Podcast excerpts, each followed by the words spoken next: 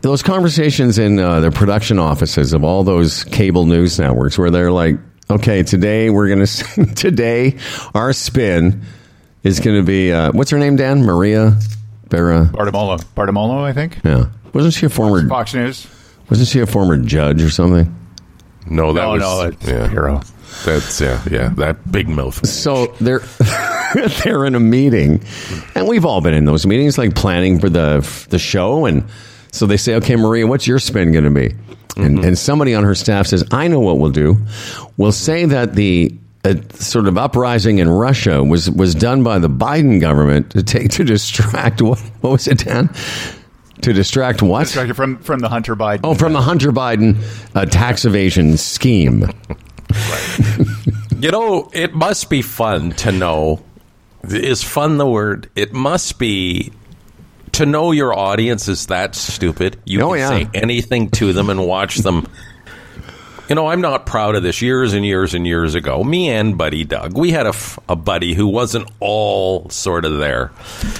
And we used to feed him stuff like songs and stuff and tell him stuff was true when it wasn't. Listen, I'm not proud of it. Uh, what do you mean not there like was he a bit slow Well, he was just like yeah. Rain Man slow or wait a second. don't know. Wait, wait, wait. You're telling me What? that you and your buddy Doug, who I admire greatly, right. separately and together, the two of you were jerking around a slow adult, formerly what we would call a retarded person. No, no, not retarded. Just, just a little bit different. Like one day he started singing. So me and Doug, this is where, well, like 12, 13, 14 years old. Oh, okay. Told him he was a great singer, and he Okay. wasn't. Okay. So he got it in his head that he was a great singer, right? So he would go out of his, out of his way to sing. So then we started writing him songs or putting songs together for him that made no sense whatsoever. so he would see these songs and be singing the words, right? And then look at us like, that can't be right. We know me. Oh, I said his name. I shouldn't. have. Oh, okay, Um, yeah. Sorry. We'd say, no, that's right. It's right. It's good. It's good. Nice. And then we'd be in groups of people and get them to sing and stuff. Listen, Wow. what? Wow. But he was a really what do you good mean, buddy What? Oh, he was, was he? He was a good He buddy because you all you did was torment him and make fun of him for No, your own. no, wait, he bought for in. your He own. bought in. He bought in bullshit for your own amusement. Okay, I was young. Listen, I'm sorry. I know. I Listen. regret it. I'm not proud of it. The point is, when you have an audience or when you have somebody that you can easily manipulate, like Fox does, just think about that. They sit in a room, and most of their audience is like this guy I'm talking about. Say anything to them, they'll buy it. Just think Listen, about I, that. I how think easy we, it is. we all did things uh, as kids. we, we had this neighborhood kid who was similar. Maybe he wasn't. go. I- maybe, here we go. maybe he wasn't. You know, as we would say in the '60s, he wasn't retarded, but he was on some kind of journey. he was on a different journey than the rest. Mm-hmm. And some children, I may have been part of a group that uh, we put together a lemonade stand. And when he came along, we had him drink urine. Okay, I'm not proud of that. That's a true story. Oh yeah. Listen, I can. I don't. I even. uh, You know, where I grew up and some of the things like. Oh man, just. But but yeah, you know, times were different. there were. Is there more? Nah, forget it. No, No, I think this is a great place. We should we should start I this know program. Dan. Dan never. Dan never anything did because he was that. a, The son of a minister. preacher. Premier, only thing that could ever be was the son of a preacher man. That kind of thing always makes me feel awkward. Well, Dan, No, I you know, Dan, when- of course, even you're when I not. watch a movie when somebody if if that was in a movie Yeah. or a TV show, Yeah. I'd almost move away from the show because it just feel, makes me feel. Well, you yeah, were you were a different cat than uh, the Fred man and I, That's true. Yes, I totally was. And uh, But- remained you you remained a, a gem to this day. Listen, when you look back on some of those things, and there was a few, believe me.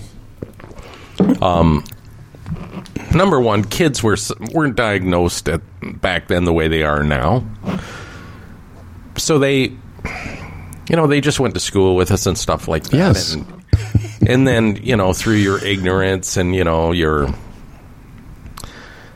not knowing what the situation is and why kids take advantage of that. And um and you know and saying you know times were different. Really that's no excuse. But when i look back i think wow some of those things that maybe i was part of and not vicious or No, I know, but physical or just making fun of or not fully appreciating the situation. I look back, yeah, I'm not proud, but at the time it was just you didn't, Hey, listen, you can you only eh, calculate. Eh, Escuche, you can only do what you can do with the information you're given with uh, given at the time. And I, I grew up at the end of my street on Henry Street in Moose Jaw.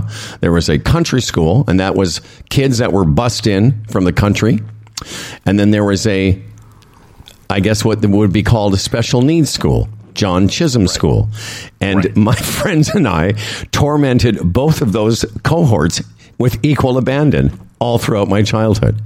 I told you stories of us making fun of the country kids when they would come in on the buses, and I was literally chased home by uh, the neighbor, one of the neighborhood children who went to the other school, and uh, he scared the shit out of me.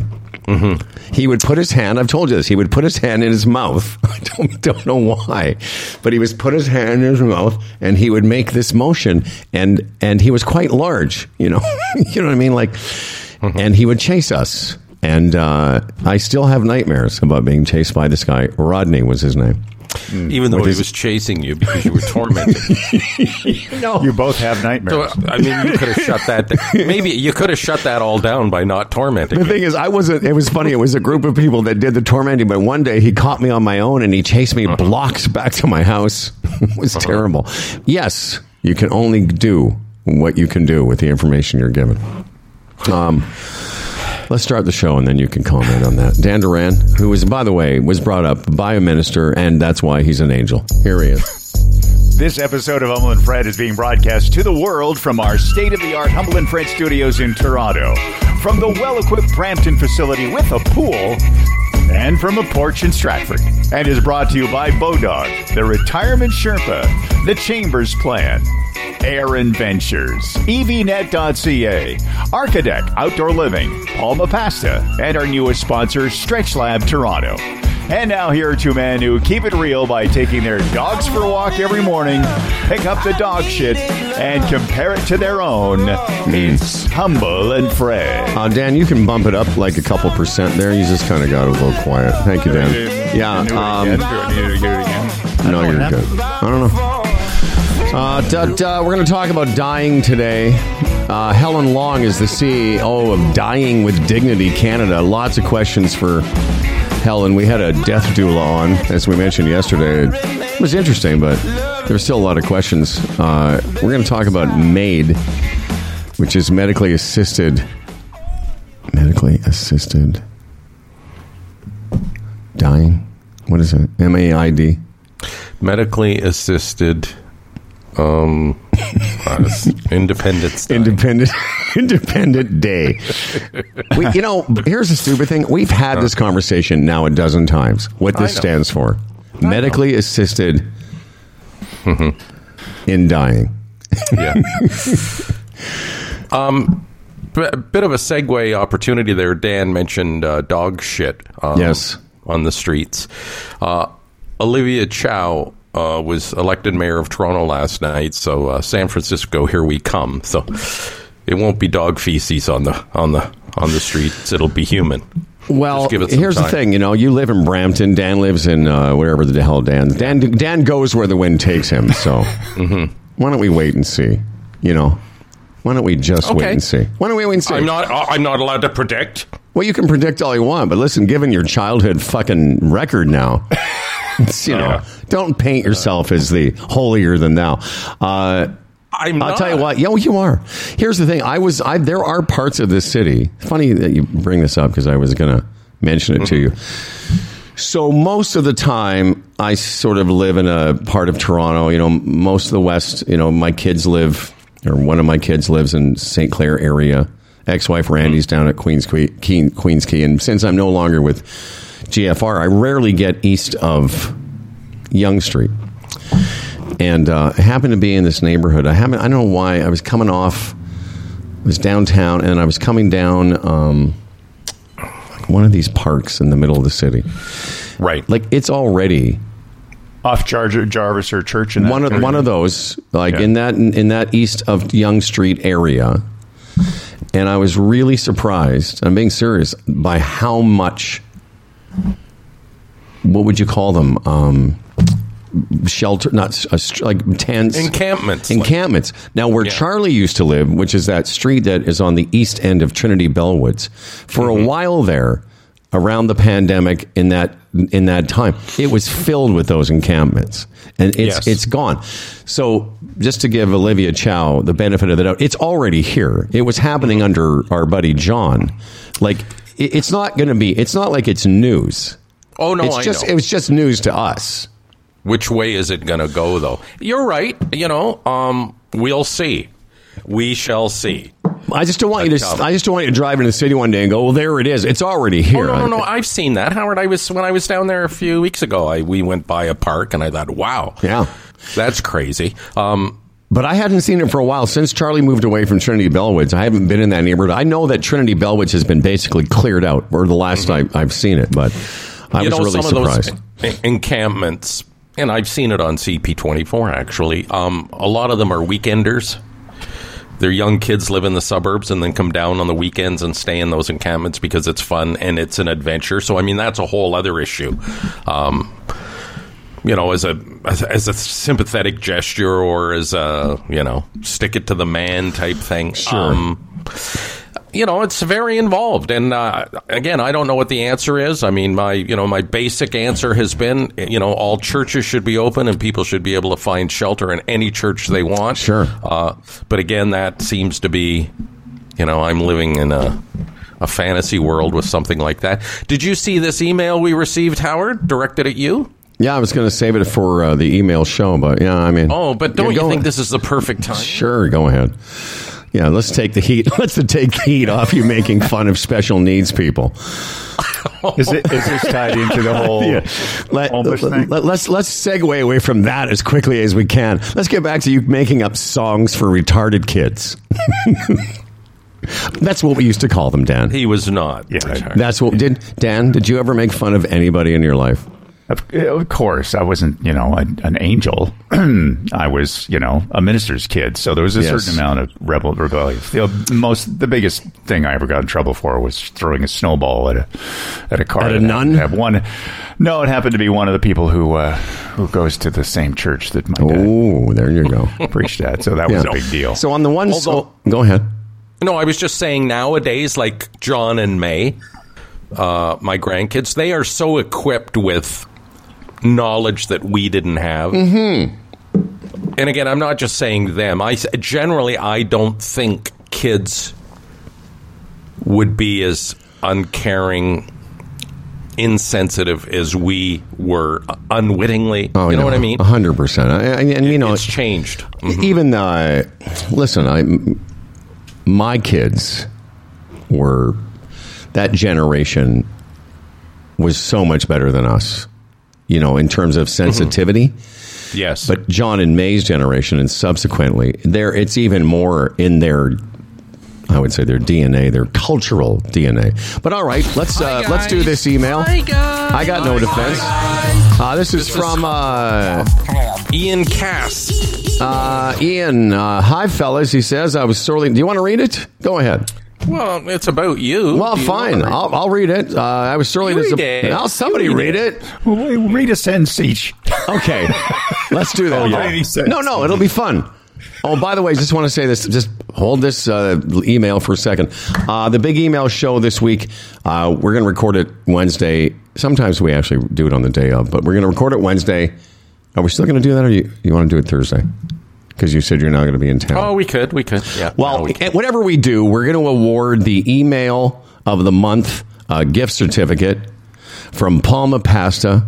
They're our title sponsor of the email show. Palma Pasta, 38 years of delicious Palma pasta food. If you want to order online, you can go see the full menu. Freddie and I are maybe rendezvousing today at Palma's Kitchen in Mississauga. PalmaPasta.com. Okay, I'm going to read a sentence. I'm going to go hungry. You I'm going to arrive hungry. what? I just, uh, Best way to shop. just I just uh, can't get over the fact that you were making up songs for this slow kid. And he was. I just made a kid drink piss. That's all I did. Yeah. Anyway, uh, here we go. And then there was this one song we we gave.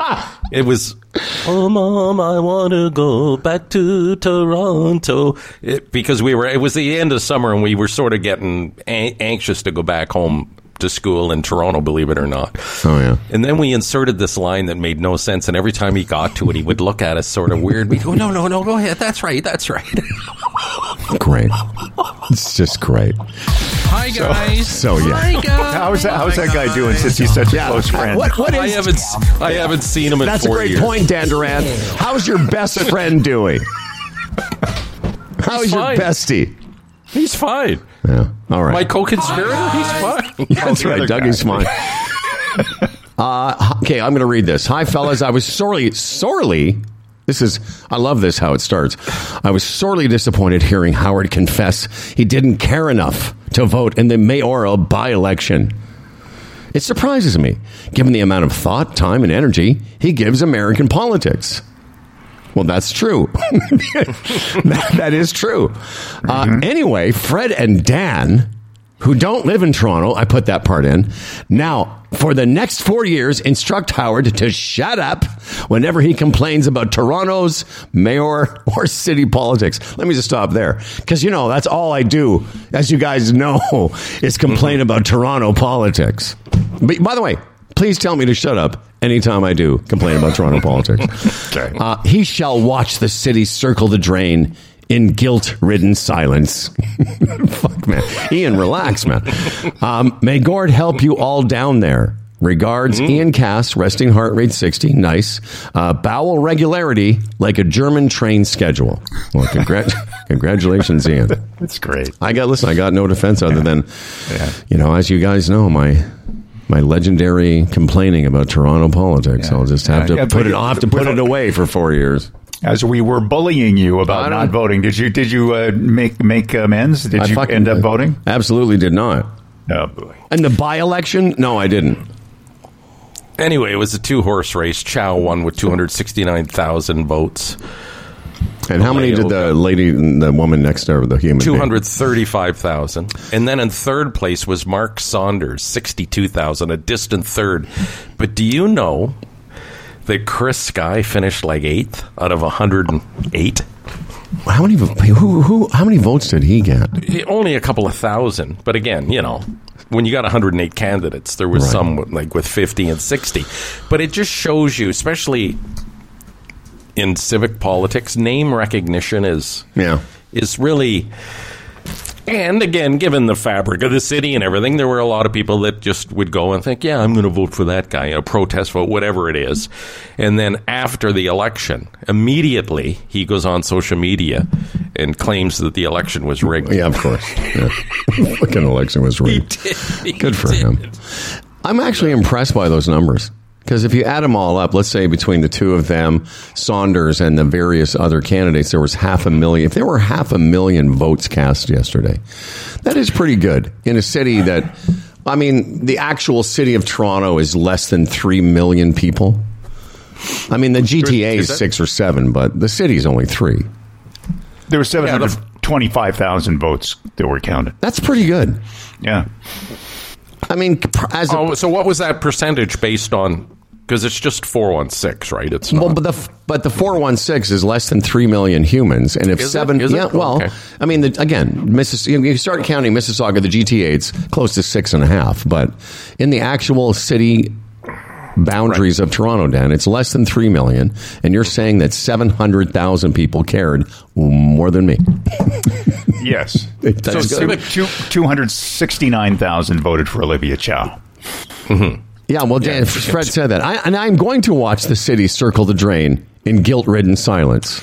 So quickly too, when you take out of that population, the three million, you take out the people that aren't eligible to vote by age. Yeah. Just that alone. I, my calculations would say the turnout would have to be over thirty percent for for a civic election. Is It's very good. huge, Yeah. huge. Uh, I'm, I'm We've had them like at 15, 18 percent. I wonder again. We don't have those numbers in front of us. What, how that would compare to like, like this was a by-election to replace the mayor, but I wonder if like a full-on mayoral race. Or imagine this would be the same, like when they replace or when they do like in a council vote or a, I don't know. I could care less, to be honest. The last guy that uh, the, the lowest amount of votes, some guy named Daniel Irmaya, something like that. Twenty-seven votes. How did Gong do? Because Gong was all over. The, I saw his signs everywhere. Edward Gong, Looking for Gong. looking for Gong. He did. Uh, uh, He spent a lot of- 2,000 2,900 votes, like almost three thousand votes. I'll bet you he spent he spent easily as much, certainly in this neighborhood. So you've got all the vote vote counts. What i- what was Chris Sky's vote count actually? Socia or whatever. Chris Socia. Sociocho or whatever. Yeah. yeah. Um, searching for Chris. Then Chris. Is Yes. That? Yeah. Uh, yeah, he got eight thousand votes. One point one percent of the the popular or the entire vote. Eight eight thousand. That's all. no minds That's voted right. for that guy. I love the fact you told me that he said the the election was rigged. What Yeah. a tool! Fucking tool. By the way, speaking of that, Kari Lake is still the uh, woman from uh, Arizona is still actually touting. She did this yesterday. That she said Kari Lake won, Trump won. Um, anyway, yes. Uh, thanks, Ian. Uh, resting heart rate pretty good, and uh, bowel regularity nice. Uh, and once again on Thursday, all we're going to do is tell we've I've, we've saved all the emails from the month of June, and there's been a plenty and we're going to award a $100 gift certificate or gift card to go on a little spree, stock up at Palmas Kitchen. And here's my prediction you will go there with that $100, but you will not only, you will not, you're going to get a ton of stuff, but you won't be able to only spend $100 because it's just, there's so much there. Um, as you'll be reminded uh, when we see each other there today, it'll be great. Well, and I said I'm going to go hungry because they have the the hot kitchen there. Prepared food's amazing, yeah. prepared food. So um yeah, that'll be that'll be exciting. Can we have a little show meeting here? Am I am I supposed to be talking about the like? Is the winner a winner uh, based on uh, the content, or is it based on a random draw of all the uh, the emailers? How does that work? I'm sorry, did who? Oh, you're- palm- randomly. randomly. Okay. Yeah, just randomly. Yeah, we're going to put him in the randomizer. So it's like a draw. You know, because it wouldn't be fair to do it by content because you know some people are slower than others. So Yeah, as we found out in from your childhood. world, we have to give everybody an equal chance, regardless of their brain capacity. I wonder, I wonder whatever happened to uh, whatever your guy's name was. Like my, the guy in my neighborhood that we made drink pee, his name was Will. Uh, and then the other guy that chased me was Rodney. So whatever happened to your Rodney? I mean, it would it be funny if it, what if it would be We lost interesting? touch. Did you? It's hard to believe you were such good friends. But I Okay, wonder. I'm going to tell you another thing. That I, and again, not it was every kid in every kid in the neighborhood. Down at the corner of like uh, Mozart and Bertrand, uh, there was a house, and there was a young woman in there, and her name was Margaret, and she was, you know, she wasn't. There was something just wrong. She was a bit off. to- yeah, and we so you to- tormented her. No, no, no, no.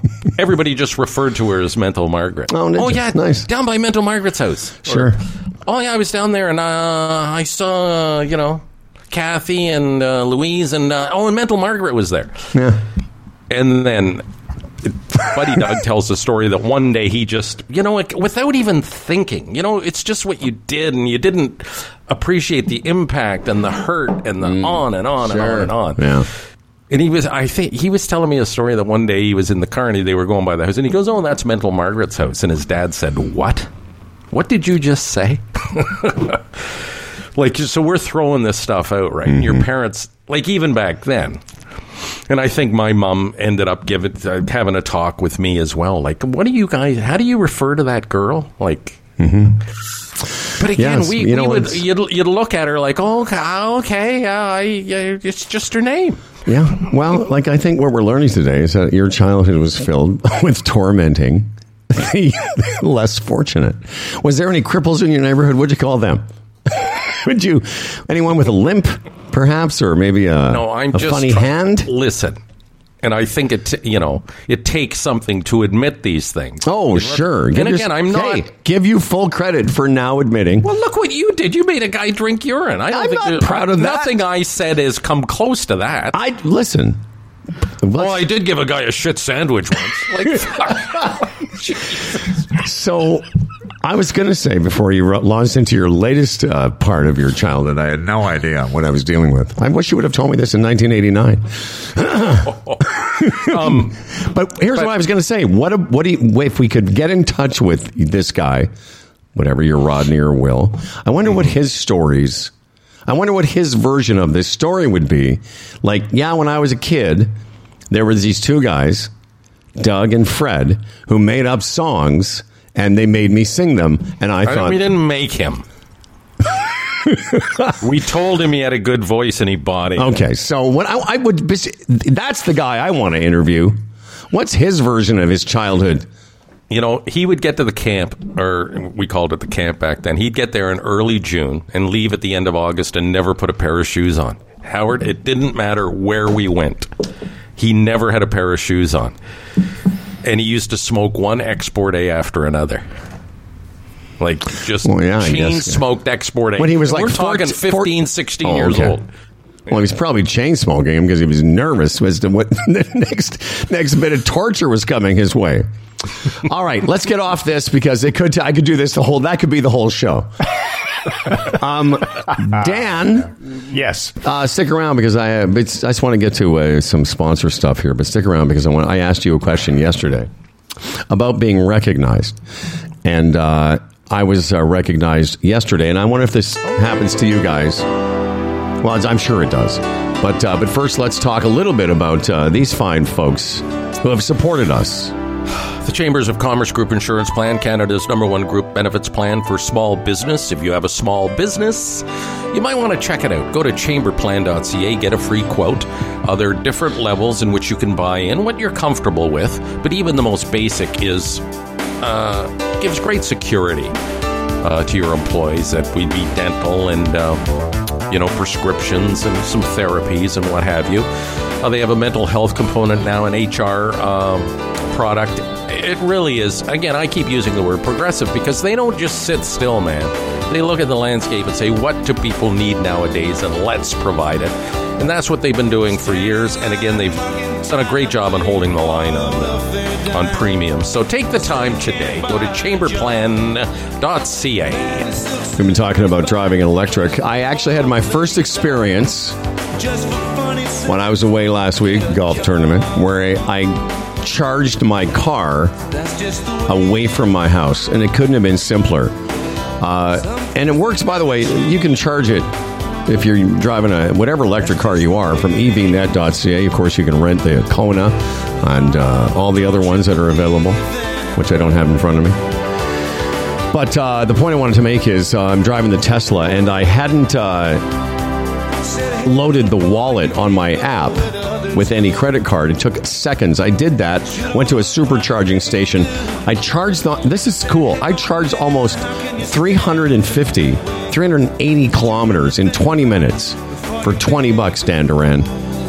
Like Good deal. seriously and you think about what people what i've spending you know in summers gone by on gassing up my car to go to these golf tournaments it really is something else but check out the ev net experience for yourself we're talking to a couple listeners that are going to try it out you can do it for a day for a weekend for a week and see if the electric experience is right for you and you couldn't find a better group of people call 1-800-387-9391 1-800-387-91 9391 evnet.ca.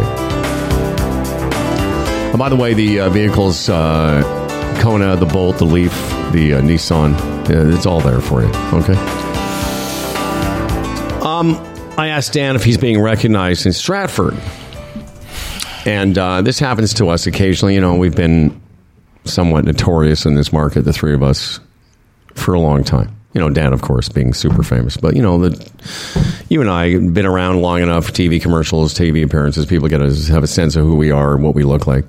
So I ran into somebody yesterday that worked at a golf course I was at years ago, like 25 years ago. And it's not so much about this encounter, but it's it's about encounters like this where people say, "Hey, nice to see you, uh, Humble Howard, Dan, Fred. Um, don't you remember me from this particular situation?" You know, and often because of the number of people we've met over our 34 years in this market, oftentimes we don't remember you from this moment. And that's happened to all of us. Of course. Yeah. And, uh, you know, I'm not proud of this, but a younger version of me uh, found these encounters uh, annoying. but, uh, and then some time ago, uh, years ago, I learned that it doesn't matter whether I actually did remember them or not. I used to just start saying, yes, I do. And that it made the moments much more pleasant. And, um, you know, the whole encounter was pleasant, even though I didn't remember the person because, you know, be fair, we've met tens of thousands of people. Mm-hmm. I'm just saying that I didn't always think that way, but then I did, and it made it. So yesterday was another one where I went, "Oh yes, of course," and feigned knowing the what the person was talking about. And then I realized after I said, "You know what." I'm, we're all three coming into a time in our lives when soon we can just we can just blame it on dementia. and I was like, I don't remember stuff anymore. I thought that, Dad. I thought I'm coming into my blaming on dementia years. yeah. I'll be out in the streets and kids will be teaching me songs that don't make sense. I can't wait. Get Mr. Patterson. That's to what it's going to be. That's karma. You're going to be fucking singing. I'm going to go, Fred, what's that song? Yeah, the grandkids have made it up. They tell me I'm a good singer. While I'm eating a shit sandwich. So anyway, tell us about the encounter. Well, just it was just, no, it, was, it wasn't Oh. so much the encounter. It just made me Oh, okay. think that after all these years, the, the whole point of it was after all the years in the Mm-hmm. market, I'll soon, or you can, and three of us will soon be able to blame not remembering somebody on the fact that we're hundred years old. Because I didn't remember this person at all. Sometimes I almost wish that I knew. Like if someone, re- there's a, a lot of times people will recognize you, and then you don't know that they recognize because they keep it down, like they want to protect your privacy or something. like that. Oh, that. yeah. But, but From the pa- sometimes from the I- I wish- paparazzi. yeah, no, I mean it's just you know, like I'm not make you feel like you have to Right. Service the whole fame thing, but there are times when I just wish that, that that I had known because you know whatever behavior that I was exhibiting mm-hmm. at that Yes. moment, like you know, it's like well, I got to make sure did I check that because sometimes you think oh, if somebody doesn't recognize you, you can you know maybe blurt something out you didn't quite you know was it so Sure. Or I remember in our heyday, the back in the edge days when we had TV commercials and again, whatever our Bus boards and things, there, sure. whatever. yeah Being in a place and you knew somebody was looking at you, Yeah. didn't approach you, but were you know they were looking at you because they recognized you, and then you're trying to decide: do they know who I am, or they just they've seen my face somewhere and it was a bit uncomfortable, and then you're like, do you go up and say? You don't want to go up and say, "Why are you looking at me?" Or Sure. you just hope eventually they come up and say, "Hey, are you?" Uh, whatever. But I remember those situations. But Dan, you make such a good point. You know, when you're fiery like Howard and I, and you're in that situation where you are recognized during that era, you, like you have to be on your best behavior all the time because you just don't know. And, and it's also too when we get recognized, it's like people want to say, "Do you remember that time at this event? Mm-hmm. That's when I met you." That's what that I find that encounter the most uncomfortable because that's when I used to say, "Okay, I don't remember," but now I just say, "Yeah, I do." Oh, yeah, that day at Edgefest, thirty years ago. Mm-hmm. Yes, I remember that. You were with so and so, and and then it goes by quickly. So lying is the best policy in these situations. Absolutely. You know what? Mm-hmm. Absolutely, it is because no one wants to hear this. Do I remember you? No, no, I no, I don't. Why would I? Why would I? I remember. No one wants remember that. that night we were? Again, I'm bringing this up again because it's funny. It's the thing that I always remember. This was when you were in your transitional period. Oh, you weren't right. quite there yet, and we were. You and I are walking downtown, and we're going across an intersection or whatever, uh, walking through an intersection or whatever. And as we're walking, this guy walks by us and says something I remember uh, this. Yeah. disparaging.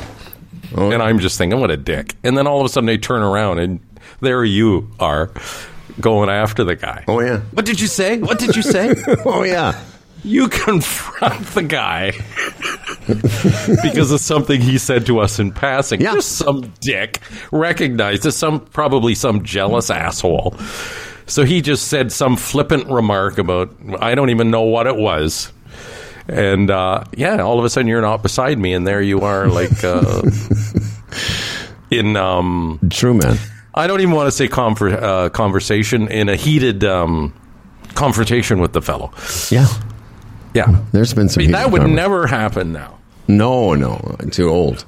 Too tired. Dan, why you don't seem to be reacting to that? Just because you can, you can, you're not surprised.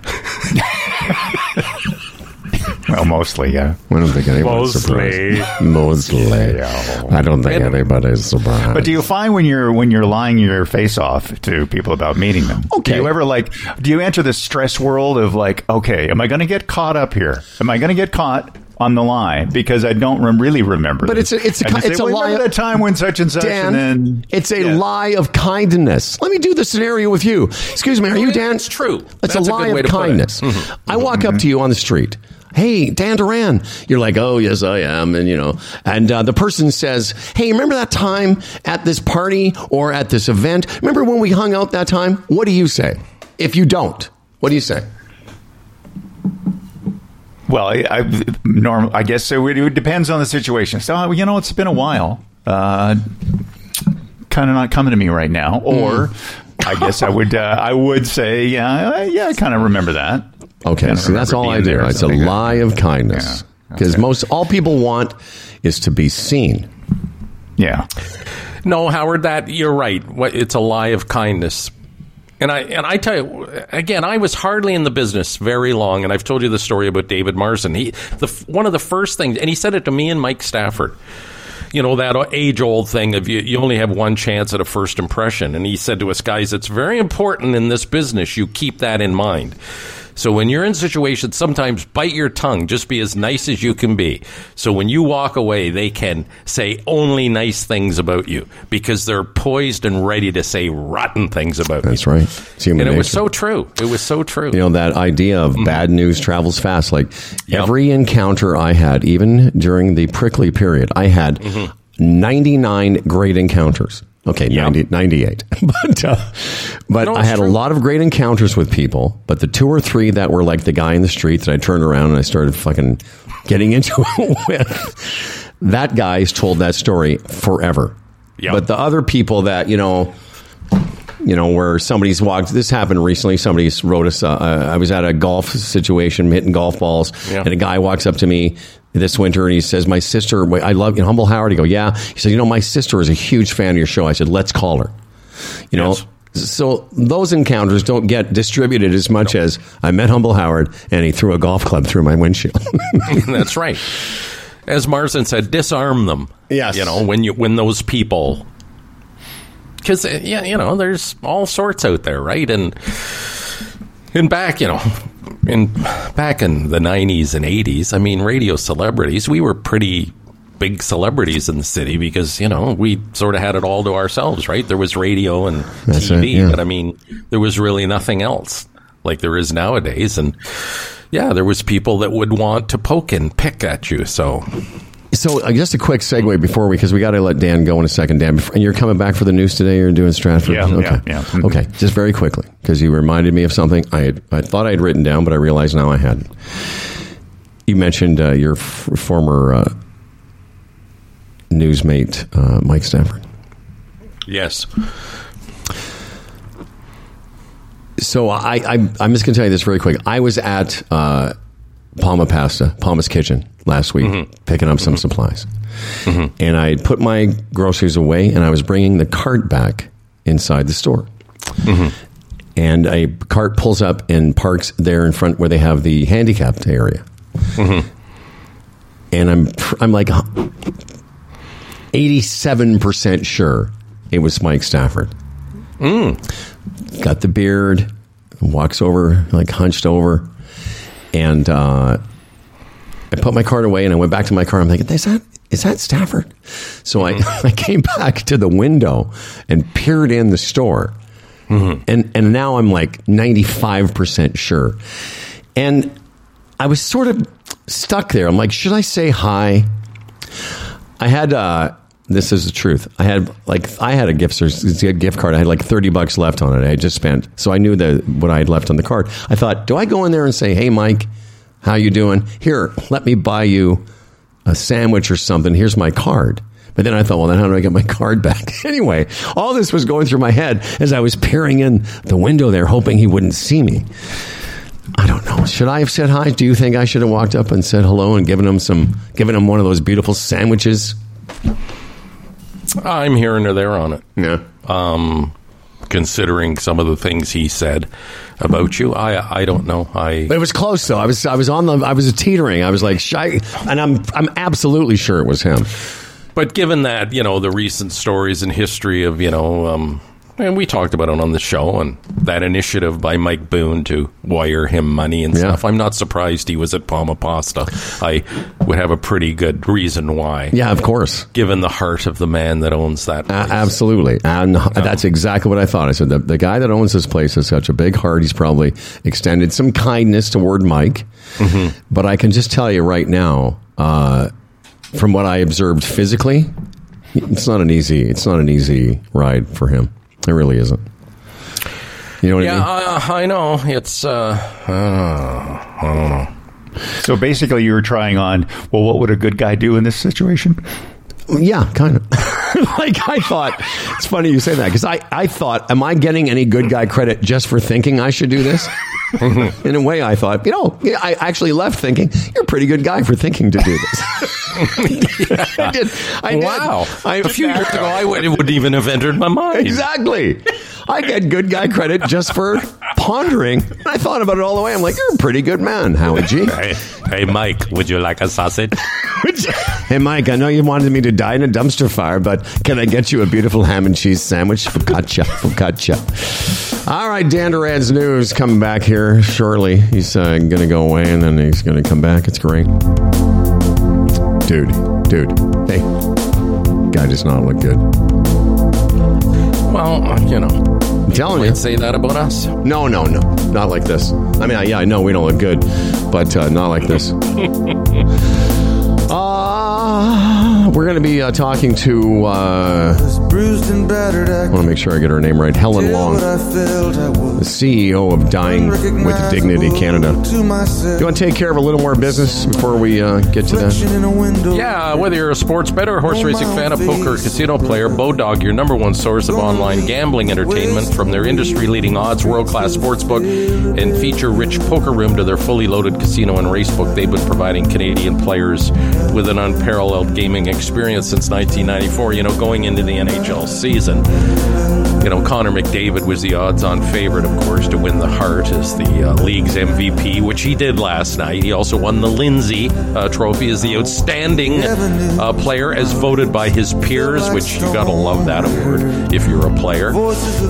And uh, he won the Art Ro- Ross for the scoring title, and he won the Rocket Richard for most goals. So uh, quite the uh, quite the night for Connor Black McDavid, the greatest hockey player in the world today. Any any of our guys win anything? Uh, no. No, no. They, they wouldn't even, you know, the Try Harder Award or. No, no. They won nothing. Nothing. No. Look. If there was an award for crapping out in the playoffs, they'd win that. Oh yeah, yeah, yeah. Ain't no angel gonna Uh, before Helen joins us, speaking of sport, I just wrapped up the uh, Tour de France Unchained documentary. I was going to recommend it to you. It's a little bit slow. It's fascinating, though. When I say slow, it's not like the first three or four episodes were pretty compelling, and then the last three or four episodes were like, oh, just like those ones. But uh, fascinating. I not really, really wasn't sure how. I don't know if you were, but I wasn't sure myself exactly how the Tour de France worked. I just thought it was a bike race, and you know, if you win the, but it's all these individual stages. I knew about the yellow jersey that for, for winning the stages. Oh, here comes Helen. I'll finish this after, but I'll just let you. You know, if you're looking for something, just to sort of educate yourself about how it works, it is I wouldn't give it ten out of ten. I'd give it like a seven. The whole uh, yellow jacket thing, right? Oh, yellow jersey, and but it, there's a lot to it. yeah. What what I found Yeah. fascinating is there's a lot to it that I wasn't aware of. One of the things is how many kilometers they ride each day. It's insane. Anyway, we'll get back to that. You know, it's in, it's interesting that I played the streets of Philadelphia. I'm going to play it again, or keep playing it because it, it's from a movie about a, a guy dying with trying to die with dignity ironically enough, if you know the uh, film. Uh, Helen, welcome to our program. We've uh, we've mentioned this several times today that you're the CEO of Dying with Dignity Canada, and we appreciate your time this morning. How are you? Yeah, I'm great. Thanks for uh, thanks for having me on. Well, we've been, uh, you know, it's a very fascinating subject. Now, we've talked about this also a bunch of times, and we're, I don't think we've gotten it correct yet. What does the acronym MAID stand for? Uh, medical assistance in dying. Ah, I was close. Medical assistance in dying. How long in Canada have we had that on uh, as our as a as a regulation or as a law? Yeah, uh, the law was created in 2016. The court case that actually led to the law was uh, happened in 2015. So so about eight years now. And what was the genesis of that? Give us some background. Yeah, so I, a bit of a long story. I'll give you the short version. A lot of people probably remember the Sue Rodriguez case in the early uh, 90s. Sue was a woman in BC who was living with ALS, and she went to uh, court to try and uh, get that criminal prohibition on assisted suicide uh, lifted. She was not successful in that case, but I think created a lot of public interest and raised a lot of awareness and got people really talking about it. So a few years later, um, Kay Carter, uh, the Carter case is the case that really created the assisted dying laws. Kay Carter um, and um, Gloria Taylor. Gloria Taylor also had ALS, like Sue Rodriguez. Kate Carter had spinal stenosis. So they launched a lawsuit, which ultimately their families, um, the Carter family, ended up being the, the main proponents. But basically, they went to court and said that that prohibition was uh, unconstitutional and it was limiting people's ability to what they call life and liberty. Um, so basically, saying that people who are suffering intolerably from a grievous condition should be able to make the decision to end their lives. And the Supreme Court agreed, um, and that was how the MAID law came about after that court ruling.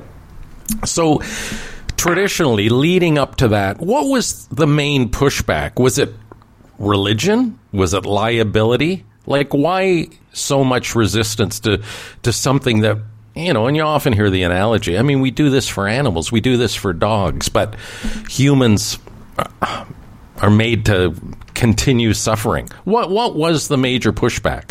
Yeah, I mean, I'm not a lawyer, but I would say there were a few things. Um, suicide was was a crime under the criminal code, so you know that obviously set a, I think, is a mindset thing where people um, decided that taking your life, taking that life, was a crime, and and that was difficult. Certainly, the Catholic Church is is very opposed and remains very opposed to any anything that they feel hastens or shortens or causes um, a death. I think you know public opinion, like a lot of our political decisions, public opinion plays a huge role in the comfort that the government has in something. Mm-hmm.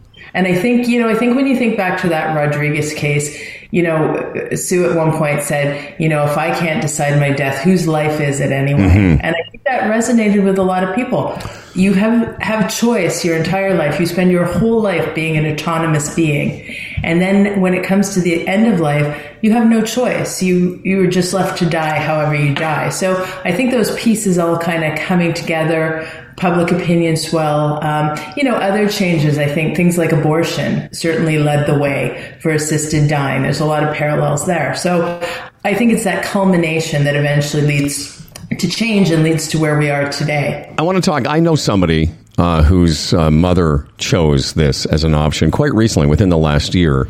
And the story that this daughter tells of her mother's final days is fascinating and, and beautiful. And, and, you know, I want to get to that in a bit, but I want to get back to this. A lot of people might think, why do you even need medically assistance, medical assistance in dying? Why not just, you know, figure it out on your own? Lots of people do it. Why, why weren't, weren't people doing this for themselves anyway? Is, I guess, what I'm getting at. yeah, I don't, I don't know if people were doing this for themselves. I think what's, I think what people want is they want to choose. So, you know, there are, there are lots of dignified deaths and a dignified death can take any number of forms. Some mm-hmm. people have palliative care. Some people die naturally. Some people have an assisted death. Ultimately, what you think is the right death is, is what is the right death and the dignified death for you. But we also hear a lot of stories about people who, uh, you know, just suffer for weeks, who or months, who go on and on and on, who can't get any relief from their pain, who who don't quite die, their bodies somehow keep holding on, and they just want to be gone. Um, so those, I think, people like that, people who are they're done, their the pain is intolerable, they're getting no joy out of life, their quality of living is non-existent. They don't always want to just wait until the end comes. Um, that's a lot of the the challenge for people. to to address what Howard said, to like to make it sort of legal or, or um, sort of upfront. When you refer to people doing it prior, well, again, it was basically illegal, and if you involve somebody else to help you, then right. now they are liable. So. There was a real quagmire of issues leading up to that, and you're right. Um, people did it, but it wasn't done the way it can be now. as and to Helen's said. point, it wasn't done with dignity, which is Yes. you know. And again, getting back to the story of this person that I know whose mother chose this option, it was dignified and it was yeah, above board. It was out of the shadows. Right. So the, the landscape has sort of changed that way. So what is the process? So I'm in that situation. I want to die with dignity. Is this a long process? Like what? What do you do day one? Is there papers that have to be filled out? Is there people that need to be notified? Like what is that process? Yeah, so absolutely. So the one thing I will say is prior to the paperwork or, or getting anything done, people generally take a lot of time thinking about what they're going to do, talking to their family. So by the time a person says, okay, I think I'd like an assisted death, they've already been thinking about it for usually a long period of time. the process starts with a piece of paperwork, as most things in our, our system do. So it's a basic request form. Um, you have to fill it out yourself. You have to have a witness that says that you completed the form, and then you speak to a doctor or a nurse practitioner, depending the province you're in. So that first um, conversation can be with your family doctor. You know, I'm thinking about an assisted death. I have a request form. Will you help me? Not every clinician uh, does may either a MAID assessment or a MAID provision. So sometimes you have to go to, um, in Ontario, for example, we have a provincial care coordination. In every other province or territory, they have some system like that. Um, so you can literally call that 1 800 number and they will help to coordinate it. But once you've got your form and once somebody's kind of connected you, you have to meet a full eligibility criteria. So you have to be 18 or older. You have to have capacity to make healthcare decisions. You have to be uh, eligible for Canadian healthcare services. So generally citizens, permanent residents, we don't do what they call tourism MAID in Canada. Switzerland, you can just go to Switzerland and have MAID. There is still a process, but anyone can go there. In Canada, it's only in Canada that we can offer MAID. Um, so beyond that, you have to have a grievous and irremediable condition. So that's a condition that is a serious illness, disease, or disability. It's in an advanced state of decline. Um, it's causing you, or the uh, declining your condition is causing you unbearable suffering that cannot be relieved, and you have to then be assessed by two separate independent clinicians. So they will consider do you meet that criteria? What does your quality of life look like? Is this a request that you are making independently? Has there been any coercion involved? Is there anyone influencing your decision? Because it has to be your own decision. Um, and then if they find you eligible, you eligible, you'll have a second assessment. After the second assessment, if you're found eligible again, you can then set a date. And then you can have your MAID procedure. And it can take. Yeah, how, I was going to say how, that sounds like a lot of. Just to jump in, if somebody is suffering, that sounds like a lot, and they want to end that suffering. That sounds like a long process. But just give us a, how long does that generally take from beginning to uh, to the point where you get to set your date? Yeah, I mean, it can be are really different. So, in a case where, you know, 65% of Canadians who have MAID have cancer, for example. So, in the case where stage four cancer, you know, the end is very near, the clinicians are engaged and motivated, it can happen quite quickly within Right. a matter of, of a day, two days, three days. Oh, uh, okay. quickly.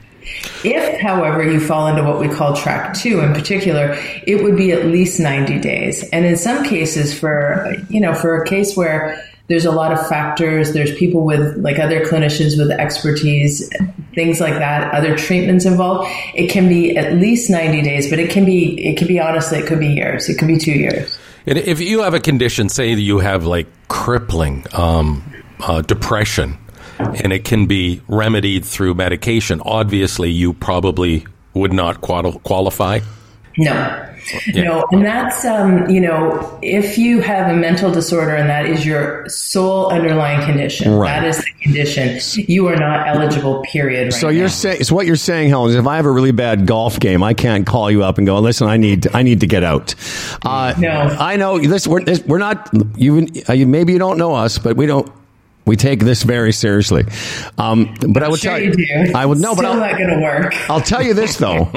I'll tell you the uh, the experience that was described uh, uh, to me about this person who went through MAID was beautiful. Uh, they were way, you know, into their 90s, was suffering, and they they were obviously they met all the criterion, and uh, and they set a date so all their family could come say goodbye. It was really sweet, and uh, and then on a certain day, this happens. What happens on that day? Yeah. So, first of all, I will say we hear a lot of stories about it's like a celebration of life, and the person's still there. Exactly. So it's all those great memories and everything you try to talk about at a celebration of life, but you're still talking to the person. So we hear a lot of stories like that, and I'm I'm glad your friend's experience was like that. Um, what actually happens? The clinician will show up. You know, MAID assessors, MAID providers are they're pretty compassionate clinicians. They're you know they they care about their patients they care about the families so there's usually some discussion beforehand about what will it look like? Is there anything special going on? Um, will there be music playing? Who will be there? So they want a good sense of who's in the room what's going to happen and most importantly what does the patient want? So everything is kind of coordinated through that lens as much as it can be. Um, in terms of how it works, there's basically three medications. They do it via IV. Um, the, the clinician, again, doctor and nurse practitioner, gives the first one, which um, calms the patient down. The second one helps to to numb, so there's no pain from the injection, and the third one stops the heart. So it really is like someone falling asleep. If you've ever had surgery and had an operation. You just go to sleep like you're having an operation. So there's no pain. It doesn't take very long, um, generally about 10 minutes until the person has died. And, you know, the family can be there, cannot be there. It's really up to them. But we hear a lot of stories about what a lovely experience it can be for everyone to, to really say goodbye.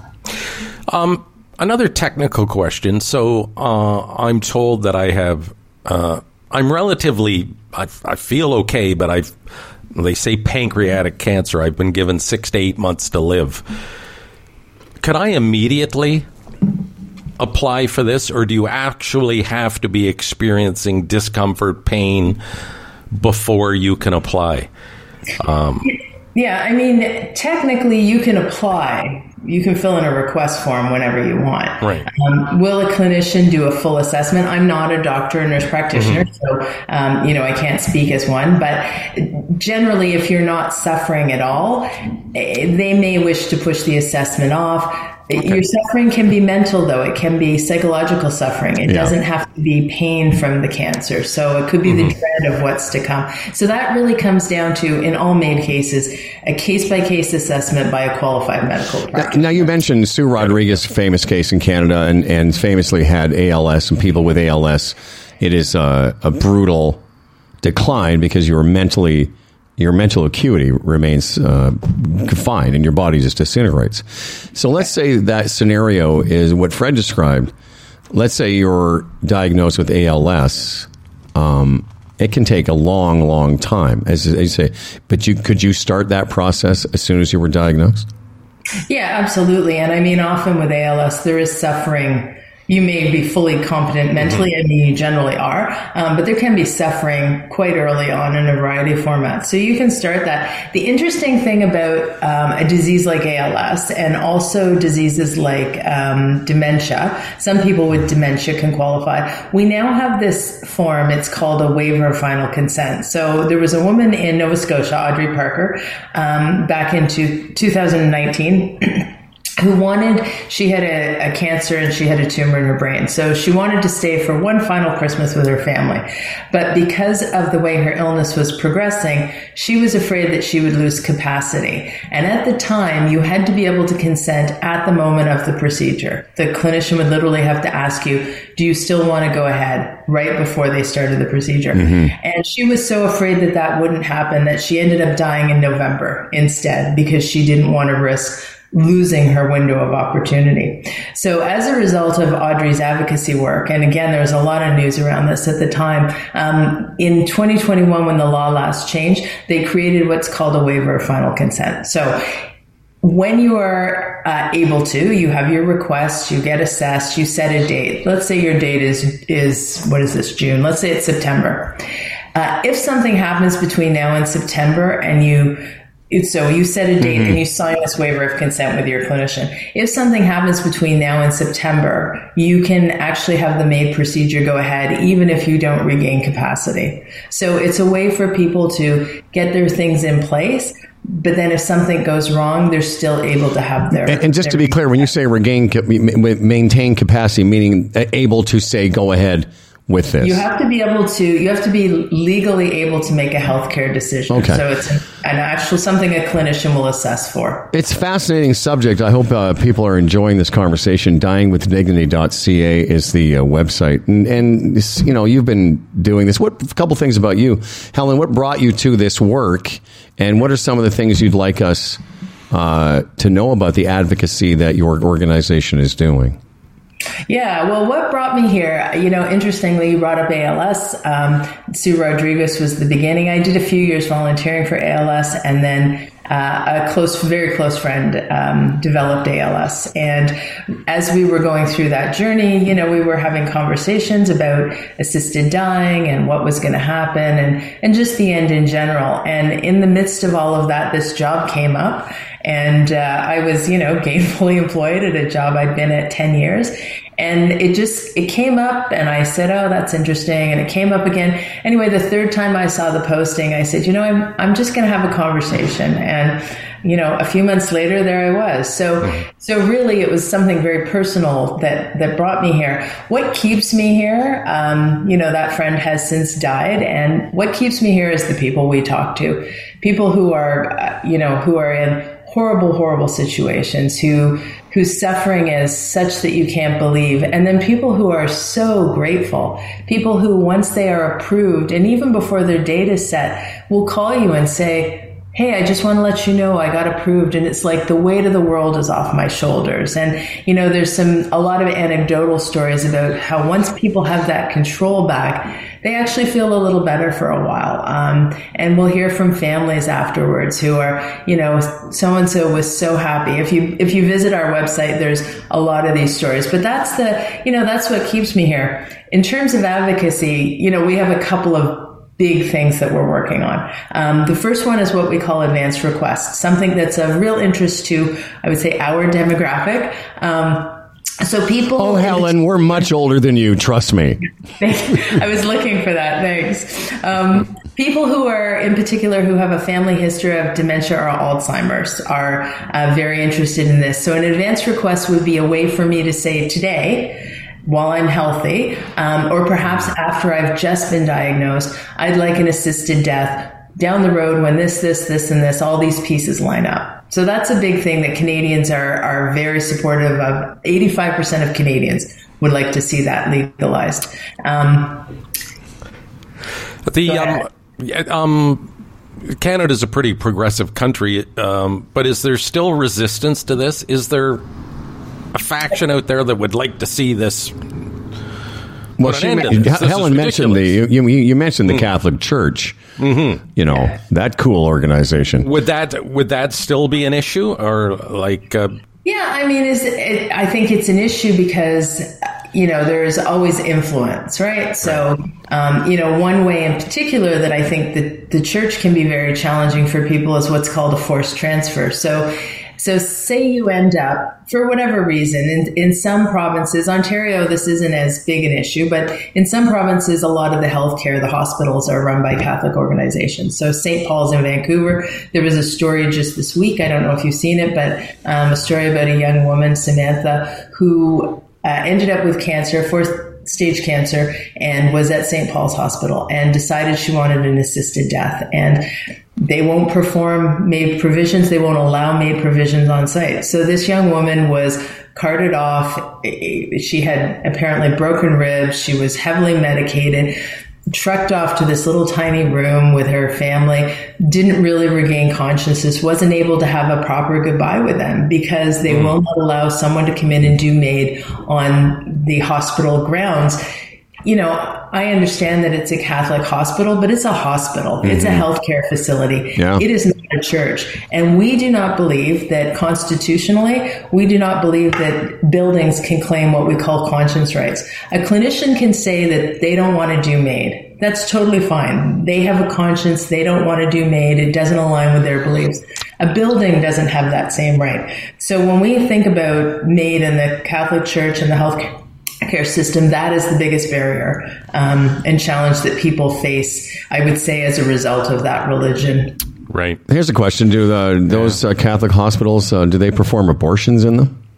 No, not generally. It's the same. listen, you're you're talking, you're preaching to whatever the choir is. We, uh, you know, we, there's just another reason why religion screws up everything. Uh, dyingwithdignity.ca. Um, one last thing because our, our producer mentioned something about power of attorney.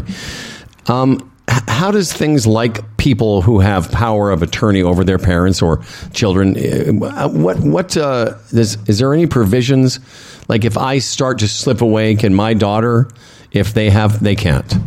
No, no, there's not. MAID is about your autonomy Right. and your choice. So it's not it's not a catch all in terms of it's time to put dad down. No, no, no. I mean, the, if we had an advance request, so if you were able Right. today to say, this is what I'd like, it is quite likely that the family or a designated family or loved one and the clinician would make that decision of, do we meet the criteria they outlined? So they would probably play some role in saying, yes, all the boxes have been checked, it's time. But there is no way for anyone other than you yourself to, to put a MAID assessment or provision in play, progress. And lucky for you, Howard, you would have been put down long ago. Oh yeah. Mm. Every there's so many occasions I can imagine. Uh, listen, Helen, I hope uh, you've enjoyed this uh, conversation we have. I've gone to your Very website. informative. Very interesting. Dyingwithdignity.ca. And where do we? Uh, where do you? Uh, where do we find you? Are you in the city? Where are you? Uh, I'm just east of the city, but Dying with Dignity is right at Yonge and on Yonge Street, just uh, at the north end of the city. And uh, again, visit our website for sure if people are interested in advocacy. They're interested in. Uh, we have a lot of programs around death and bereavement and supporting people on the the MAID journey. And if they have more questions, uh, you know, it was great to just get some factual information out there. So I really appreciate the uh, the opportunity. Well, listen, man, we appreciate you, you. and uh, now that you're a friend of the show, when we have dying with dignity questions, I hope you'll accept our request to come back. Call me anytime. All right, man. Well, listen, Thanks, Helen. and trust me when I say you're nowhere near as old as the two of us. We have just, you know, we're I'll take it. we're not aging well. We're not. It's just, it's not going well. Uh, Helen Long, thank you very much. Thank you. Have a great day. You too. You too. Very interesting. I, I, uh, I just get so aggravated when I hear about the Catholic Church. Honestly, I do. I'm like, give me a fucking break already with this nonsense. It's just I'm not ridiculous. surprised. Yeah. The Yeah, but I know enough sure, already. Enough. Mostly religious. Yeah, enough with this. Can we just move on? To me, I don't even know why. And they, I do and I don't why this is even an issue. But again, to follow the the rules as they are now, it just makes so much sense because even if I'm dying and I'm suffering, I don't want my family to see me suffering because I Yeah. know what it would do to them. Sure. So it just makes so much sense. And yeah, it's a sad day when you have, I guess, the ceremony, whatever it might, whatever you might want to call it. But then it's over. You sort of have that, you know, you have closure. You're not suffering anymore. My family doesn't have to watch me suffer anymore. It's it just Well, yeah. makes sense. I mean, my family's been watching me suffer for years. I don't need this uh, to continue. Um, uh, but all jokey jokes aside, uh, yeah, it's the. Uh, I'm, I, you, I'm glad you brought up that we are a progressive country. I just think it's great when I and and when I won't tell you who, but it's somebody that you know I'm close to, whose uh, family experienced this, and it really is another gr- reason why we are the greatest country on the earth because we we because we have this. I remember that Sue Rodriguez case uh, very mm-hmm. very vividly, and and and I, I love the, I love I just love the fact that this is the country of you know of uh, abortion rights, of mm-hmm. gay rights, of di- of dying with dignity rights. Mm-hmm. Look at who we are. Look at who those idiots are. Uh, our neighbors below. They really are the neighbors in the fucking basement. Anyway, um, but if we can just move on from this Catholic, this religion based anything. I mean, the fact that this hospital in Vancouver won't do it. Like, how dare they? Why? Because of a book? Seriously, because of a book? You won't do this for people? It's, it's, it really is ridiculous. You know? Yeah, and not surprising. And again, that's why I raised that because well, it was obvious. That's that's still the issue. And I'm sure there's a faction in this country that tomorrow would want to strike this down and not let anyone do it. Well, on their website, they say, tell your member of parliament to respect our end of life rights. So, yes, they're still fighting for this because I'm sure, as you say, they're getting well. Yeah, there's a there's a faction of this country that would, would probably not want this until it touched their family, until it's them. Well, there's uh, obviously there's so much. Again, if we like in the states, all those you know evangelicals and that if we could ever you know get a count on the abortions they've paid for or been part of, Of course, Of and then turn around and claim they're against abortion. I mean, just that the hypocrisy and irony of all that that takes place.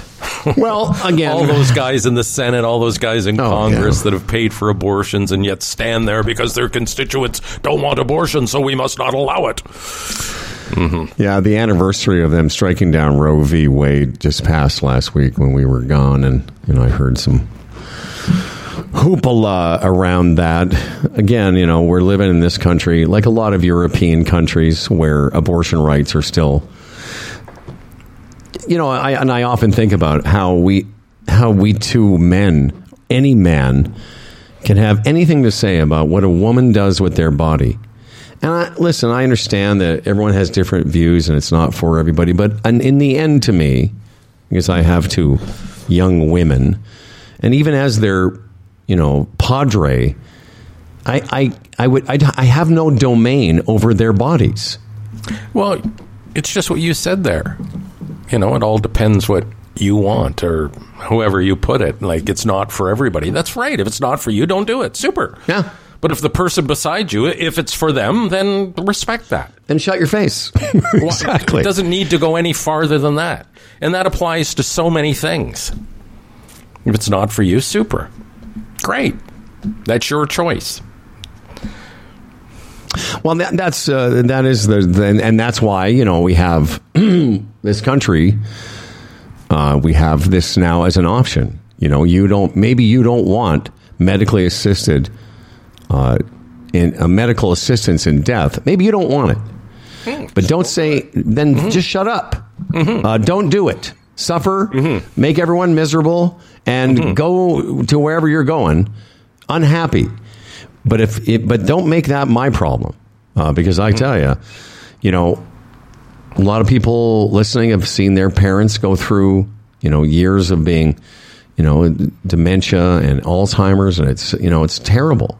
And those people, somewhere in them, also understand what a burden they are and the suffering that they're causing the people that love them uh, around them.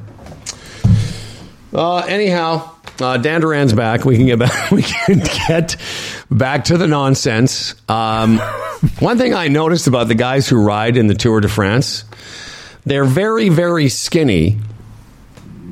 Uh, they really are. They are on these diets. Dan, they um, they ride hundreds of kilometers every day, and um, a And guy calluses on their butts. Well, the thing is, Dan, you know they're wearing skin tight uh, shorts and they're on in these suits and they're aerodynamic and such, and no body hair. But I was thinking, you, I thought, you know, Dan Duran could not ride in the Tour de France because there's too much drag on your. Mm-hmm. There's too much drag on your package. It's I don't know. You like they wear these mm-hmm. helmets that have the aero. You'd, you'd have to get an aerodynamic helmet for your helmet. Mm-hmm. How's that for a segue from death and dignity? Yeah, I was just going to say, are we really fi- finished with death and dignity? I mean, Yeah, I guess. Let's go Sorry back about- there. Sorry about that. yeah. Yeah, these. Yeah, these. Uh, yeah, the whole. Why tour is that guy dragging a telephone pole behind him? it's the uh, iconic stage this down the Champs Elysees is Dan Duran wearing the yellow jersey and the little mini Dan wearing his yellow little jersey. Dad. you said calluses on your ass. It made me think of a video I saw yesterday. It was in a beach in Australia, and these dingoes come walking down the beach, and there's a woman lying face down, sunning herself, and the dingo comes up and bites her ass. Come on, Oh yeah, it's quite comical. Look it up. look it. I So these, what surprised me, the dingoes come walking down the beach, and it's like people aren't really paying attention to them. I nobody looked afraid, but then this one comes up and starts sniffing this girl's butt, and she turns around and bites her arse. The dingo bit my ass. uh, I was walking Stan over here, right next to the studio on that street, uh, and uh, I, I was just walking along, and Stan was doing a little sniffing there, and I look across the street, and there was a fox, Yeah. like a fucking fox, my friend. And uh, I got Stan quickly. I was like, "Would that fox attack?" I didn't think so. I don't know, Howard. I, I don't know the fox world. Okay, but I will admit I uh, I wasn't good. I, I'd forgotten this too. I'm losing my mind. What'd you do? Well, it's not so much what I did. It's I've sort of I was I was ever do this ever say something out loud when you're by yourself and you're like embarrassed for yourself. so this is what happened. I saw the fox and I quickly started sort of jerked on Stan's uh, leash to get him to get away quickly because we were across the street. And then I looked back at the fox and I said the following: "Scat." like Scat. I, s- I said, "Scat." Grandpa. I know. I was the entire rest of the walk in my head. I was like, "Did you really just say fucking scat?" Like, I, I don't know what else I could I have said. Shoe. Uh, what are the options, Dan? When you're trying to Uh, shush, shush, shoo, shush, shush, shush. Yeah. But I, I came up with the Victorian era grandpa scat. I said to the mm-hmm. fox, "Scat ye." Let me ask you this question. So I'm in the garage. If Delise walks out, I'm talking to myself. It's like, ooh, that's weird. Like, why are you talking to yourself? But if I was singing, it would be acceptable. I could be saying the same. You know, if you're out on your own and you're talking to yourself, people think, well, that's a bit weird. But if you're singing, Yeah, it's well, acceptable. Why It is that? depends. I mean, if you're walking along the streets here in front of the Sketchway and you're singing to yourself, it's also a bit weird. But I know what you mean. Is I it? talked. Is it really? It is. More ex- it's more acceptable to sing your thoughts than to uh, to just Not say them. okay. Maybe in the Why? garage while you're working away, whistling while you work, kind of thing. But not just walking along the promenade. you know, you're not just walking down the street singing. People will still think you're a bit odd. But not as much as if you were talking to yourself. I don't. I think it's pretty Giving close. the air shit. Like, I you know, think- when those people that walk Yeah. down the road and they're giving someone shit and there's nobody around. Yeah, they're they're mad at the world. Yeah. But yeah, I get that. Mm-hmm. But I still think if you're singing along by yourself, you know, gesturing into the sky, it's still a bit odd. The I world mean- is full of double standards. You're right, Fred. Dan, Mm-hmm. you see a you see a fox across the street, and you were let's say taking Clifford R.I.P. for a walk. Do you say shoo? Do you say scat? No. Do you say away with ye? Be gone with you. Be Yeah, that's gone the with way you. with ye. What's that, Fred? Be gone with Be you. gone, fox. Yeah. Yeah. I said I hear there's a big rat problem in the city too, eh? And rats in my kitchen. Yeah. Well, that there's would be a good man. thing for the foxes because that's in their category. They eat rodents good. and things, right? I don't think I don't. I wouldn't have been concerned with Clifford unless because he was a big, bigger dog. So Right. I wouldn't. have been- Would I would like oh, I would keep Clifford away because I wouldn't want to have a you know a vet bill with a dog fight. Dog No, fight. well, exactly. But Um, uh, Yeah, it's uh, you know these you know rats and foxes in the city and stuff like that. It's uh, it's somewhat alarming, and if, again, you can't you can't do anything about it because it's against the law. And uh, last week, Johnny Slapshot he's got his baseball game in Acton, this beautiful little park. I forget the name of the park, right on a little lake. It was gorgeous, but did you know it was almost unusable around the water? And the, they have a dock with the paddle boats. Why and was it stuff. unusual? all unusable. over the docks? Rat shit, No, goose shit. everywhere. It was disgusting. Almost Hey. on everybody, all the young families coming there. Watch the poop, watch the poop. Hmm. Ooh, you can't stop there. Like, enough. Enough. I'm sorry I'm on this all the time. Oh, wait a second! I've never heard done about it. I've never heard you say a thing about the Canada case. What, what do you want to say about that? But this beautiful little situation for families, there's picnic tables, there's docks, there's paddle boats, Well, there is kill goose them. shit, even on the docks, like all over the docks. Well, then get a gun and kill them all. But it's unsanitary. It's not fair. It's like Well, what should be done? They have to cull them. I'm sorry. But somebody, uh, you, we've been talking about this for years. What should we go get them? Get a big net. yeah, there's a hunting season for them, isn't That's there? right. So Yeah, but you can't hunt in a park and act. Hunt. Come on. no, By the but way, you can do- do, your part. So Do you remember get this yourself song, a gun. Dan? Dan, do you remember this? What does the fox say? I, I had no idea. Someone sent this to me. What does the fox say? Remember, I, this, I somehow this passed me by. What does the fox say? Anyway, What is this? it's some big hit from uh, 2013 called "What Does the Fox Say." Really? Oh yeah, communicate by yeah, it's some Euro thing. Uh, anyway, I don't know what to do about the geese. Uh, I was somewhere recently, plus some golf course where they had a goose problem. There was shit everywhere. Oh man. Shit's everywhere, man. So at what point do humans matter? Like I know we have to look after Well- our wildlife and stuff, but there's it's like unsanitary. Huge turds too. Like, do you right want on the to, dock. Do you want to listen? Well, we got to. I want to get to Dan's news because we also have Craig from Archadeck talking about uh, getting your deck done, even in inclement weather. Plus, I got to talk to him about my deck. I think it's time to uh, Dan. Is it how often? I've had that deck now for four or five years, is it time to get it stained again? Well, if you want to keep it. it color, yeah. What's that, But Freddie? you Did you stain it to begin with? Yeah, it was stained. I think I didn't Well, do it. pressure. If it's pressure treated, never stain it. well, do then just something to it. It needs to be. It needs to be treated. Uh, power to wash it or something. anyway, when you're over here next week, Dan, have a look at it. Um, there's a new Steely. Not, I shouldn't say new. I'm not going to save this for tomorrow, maybe. But there's a Steely Dan song that is making the rounds from a tape that they thought was lost. There's there's been a bootleg of this, but now, for you Steely Dan fans, um, there's an actual recording from the original studio session that they thought was erased. Was uh, somebody had made a cassette of it? Dan, this is a great uh, this is a great production manager's story that I will save for you tomorrow. But it's an actual, uh, and it's pretty good. It's uh, from the uh, session when they were recording Gaucho, you know, Oh, yeah. back in '79. So I'm going to play that for you tomorrow, Daniel and Fred, because I know you like your Dan. Yeah, can't wait to hear that. Uh-huh, I, I thought where you're going to go with that is that Steely Dan now is an AI version of some song. No, no, Like an actual song from them. That'd be awesome to hear. no, that can't be possible.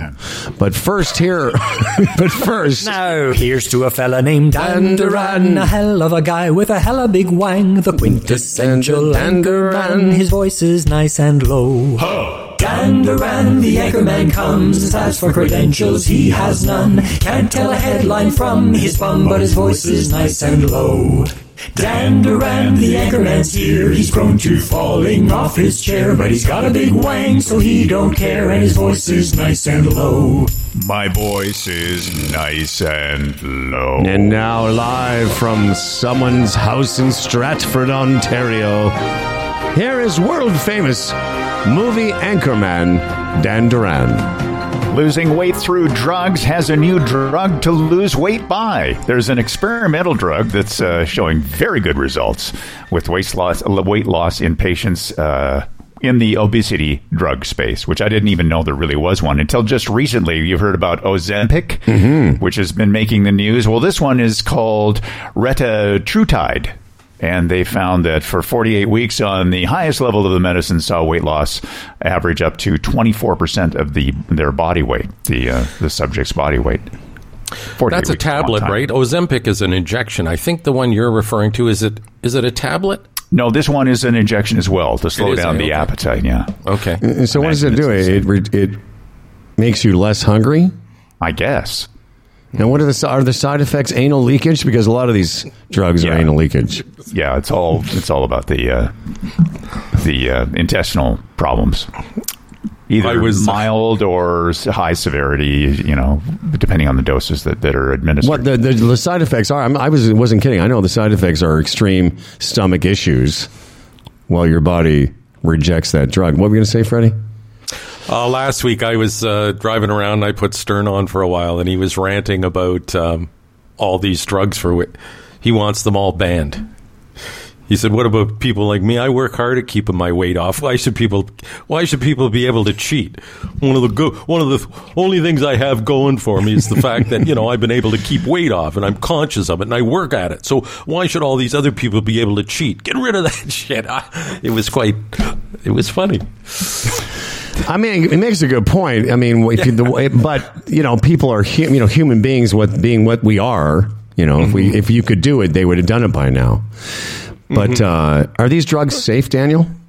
Uh, well, I don't know because this one hasn't been released. There's another tr- trial coming up. Uh, third uh, it goes into a third trial of some sort. Um, but with the uh, like what you said, the uh, the uh, side effects are uh, predominantly gastrointestinal and mostly mild to moderate in severity. And Doug, uh, or Doug, uh, Doug. Dan, you must love these drugs, right? Because you'll it'll be less aggravation for you to look around and see obese.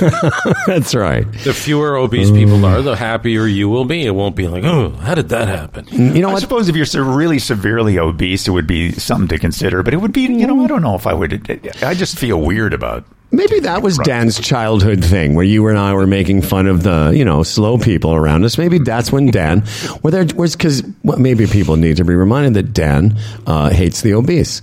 So did that start in Alberta? Did some obese person cross your path and you went, "Oh, I will never like the obese"? It's funny. I had an obese kid lived across uh, in front of me, Oh, yeah? and one directly. What'd you do to behind him? Two obese kids. Uh, well, yeah, well, the one. Do you have a name for those two? That house. Yeah. Is that But where? uh, uh, the problem with this stuff too, I've been reading, is um, you got to keep taking it. If you stop taking it, the weight just comes back on. So then the question is, how long do you take it, and what is it doing to you? You know, Well, maybe the idea is to suppress your appetite medically until you reconfigure your brain psychologically so that when you've done your course of treatment that you were so I, ideally you're now on a path of not eating as much because you've reprogrammed your well, if that's uh, the situation, I mean that's kind of the idea behind all that's the idea the idea behind these um, Nicorettes and things like that uh, Champix is to you once you're through the cessation program you're supposed to be able to not smoke because you don't smoke anymore which is kind of bullshit really I did read about a small study that showed that after being obese, like morbidly obese, and losing the weight, like people uh, gain it back again a lot. And Yeah. the reason they, they are assuming that is that the uh, you're you you have a sense of uh, when you're hungry, yeah, to eat. and that gets lost in in uh, in the morbid obese zone. It changes the ba- the brain chemistry in some way, so you you just will never end up having that advantage of oh I feel full. I guess. Did you and Yeah, Doug make up one. any songs about fat people when you were a kid? No, no, No. no. But uh, that uh, that term always gets me. Like obese, uh, obese is fine. You need to say morbidly obese. Like, Well. it's just. It's a medical term. it is. I know it is, but I'm. Just, I know it's a medical term, but it just it just seems so cruel. It's not enough you're obese; you're morbidly obese. That's right. not a very friendly you're word. so obese. We've come up with another adjective for you. yeah, there's an. It's not. Hey, obese is one way of describe, describing you, but you're at a different level. We're going to level you, you- up a bit. when you're B, uh, uh, what is it, BMI or whatever? What do you call it? Body mass index. Yeah, body mass. Like when you enter obese, like that's enough. That's right. I no. am now obese, but now to tag it with morbid. Yeah, that's right. I, I was obese last year. This year, I'm shooting for morbidly obese. And what's after that?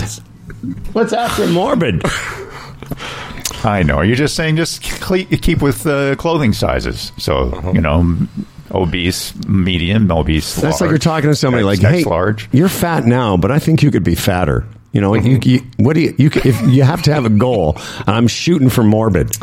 Dan, you should become a MAID advocate for you know the obese. They should be put down. Is this what you're? Is this? what a mischaracterized. Oh, that's not. right. No, are you? Uh-huh. Are you? Become an advocate, Dan. Dan- I declare, I, demand that. You you could just walk up to people and giving them cards. Here, go kill yourself. Here, I'm Dan Duran. Here's here's what I, here's what I recommend. Yeah. Give me that chicken leg. oh, it's nothing to make fun of, but we do.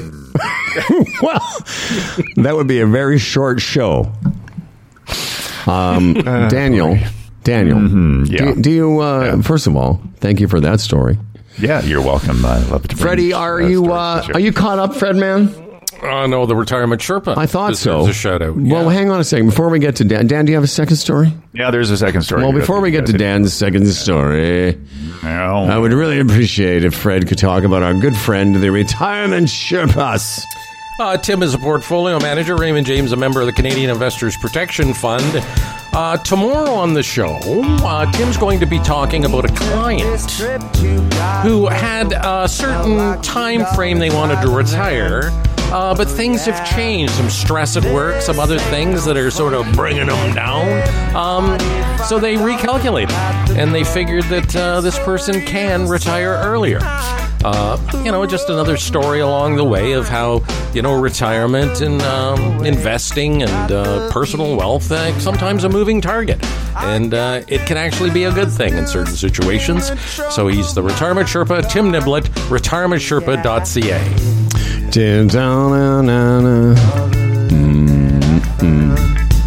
It's hard to keep my soul on the ground. You're a fool. Don't fuck around with my dog. All right. Let me, uh, I just love this song. Still, I feel There's a band from the uh, Edge days that uh, I, I felt like I didn't appreciate enough at the time, but I really like them now. Uh, much like our good friend Dan Duran with his second story, world famous news anchor from the TV and the movies. Um, here's Dan Duran.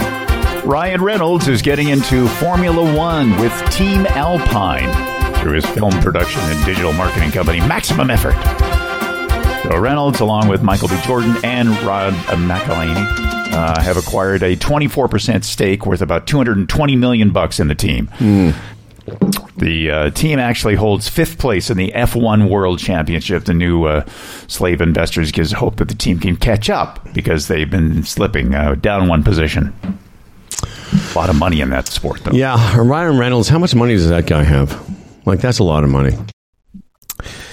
Yeah, it's crazy. I, I sent you the picture the other day. You know, you bought me the Wrexham hat, and I think you explained how you got it on air. Yes. Anyway, Buddy Doug, who I referred to earlier in the show, who used to, you know, Torment children with you. Your co-tormentor. He sent me a picture. He was at the Jays game the other day with his lovely wife Laverne Mm-hmm. wearing a Wrexham hat, and I'm just thinking, merchandising alone And, and and again, I go back to when those, you know, um, Welcome to Wrexham, the show, and those Yeah. guys were a bit nervous about the investment. How they've turned, you know, given the level of money it takes to run a franchise in that level of soccer, merchandising alone is probably paying the bills and again and again and again. Yeah, easily, I'd say. Eh? Something else. I'm waiting for season two. Like, it's crazy that that series was so, I found it so compelling. And you're right. Like, and, and they're going to be able to milk it as they go up the divisions. Oh, absolutely. And and again, McElhenney, McElhenney has a certain amount of wealth, but he doesn't have Ryan Reynolds money. No, but what's helping too? It's actually helping the other franchises apparently because now other teams in the league are getting a bit of hate, a bit of a hate on for Wrexham, right? Jealousy, like oh, these guys get these big movie stars to come in and you know highlight this team, and now they're at an advantage that we don't have Right. monetarily. So they're sort of like arch enemy number one, which means when they visit other stadiums, people come out to see them. It's Sure. it's it's a great story. It really is. No, it's brilliant. And uh, but da- back to Dan's idea, it's Formula One. Again, back to, uh, is very like this whole idea of moving up spots and down, and the relegation from soccer um, is similar in the Tour de France. I didn't. It's very much like these teams. Mm-hmm. People own these racing teams, mm-hmm. sponsorship, and you know, I've, I've been looking up, you know, because I'm curious about how much money they make. These riders, like the star riders in the Tour de France, are making five and six million pounds a year. Really? Oh yeah, dude. Whoa. I had no idea. Yeah. But the t- because the team value and um, just like soccer or Mm-hmm. football, if you don't do well, you don't you get relegated, you get demoted. Um, there's a whole world, Dan. I don't know if you know this. There's a whole world over there in Europe. Uh, Is it really? one, one other thing you would like about the Tour de France Unchained documentary, Dan, is that it, the the regions that they ride through are magnificent. Like they're just beautiful. You know, in the Alps and the Swiss Alps and through uh, the countryside of France, it really is something else. Mm-hmm. Um, Formula One fan Fred Ball just checked in. Mm, Fred Said, Ball. Tell, tell Dan Duran it's not Alpine. It's it's pronounced Alpine. Just Oh, okay. All right, LP. Yeah, that's Ball. yeah. Hey, Ball. And I hey, Ball. It's also pronounced Alpinus. and then Okay. I got a text here from my wife about an hour ago. It says uh, website how plastics are poisoning us. So she sent me that. she did she? Hmm. She thought we should get on that. Wait till she hears. Well, she never hears the show. Is she aware of? No, she has no interest. No, I meant No. I had a great talk with your wife last week. What a fucking angel. Is she aware of what was going on with you and your buddy Doug as children before she? Oh, I uh, think she's over the years. She's heard the stories. Yeah, Oh, has she? yeah. Interesting. Interesting.